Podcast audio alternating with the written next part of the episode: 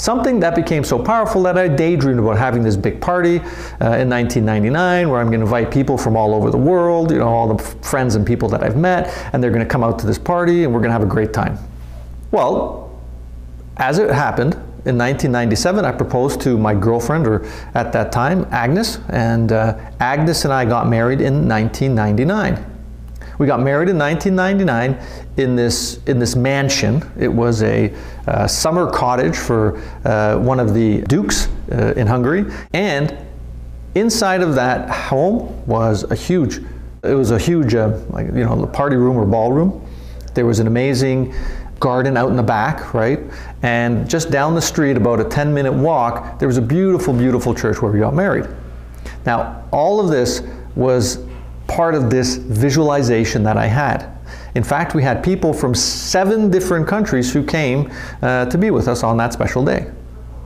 So the visualization creates a subconscious program. So that was me 10 years ago or so. And I was creating this uh, environment uh, for our wedding, which I wanted it to be fantastic. I wanted it to be like a big party.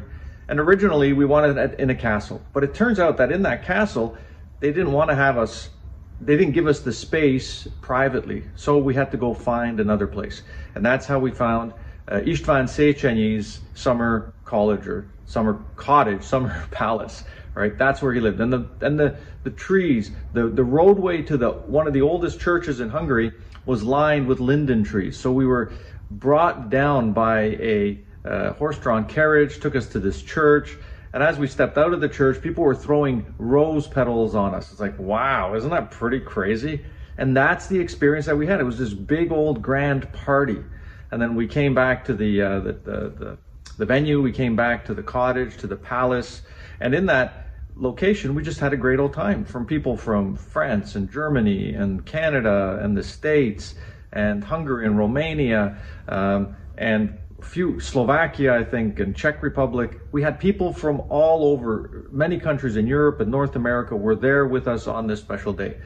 So it was a big party and it all connected together because that's how it works. When you have that visualization and you create an emotional connection with it, an attachment, then that visualization ends up running your life. It ends up manifesting in your life. It ends up becoming part of your life because you've created a subconscious connection.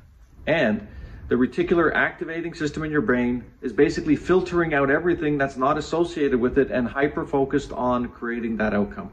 So you want to be really clear, really specific about what it is that you're visualizing because when you visualize something that you don't want, you're still going to get it.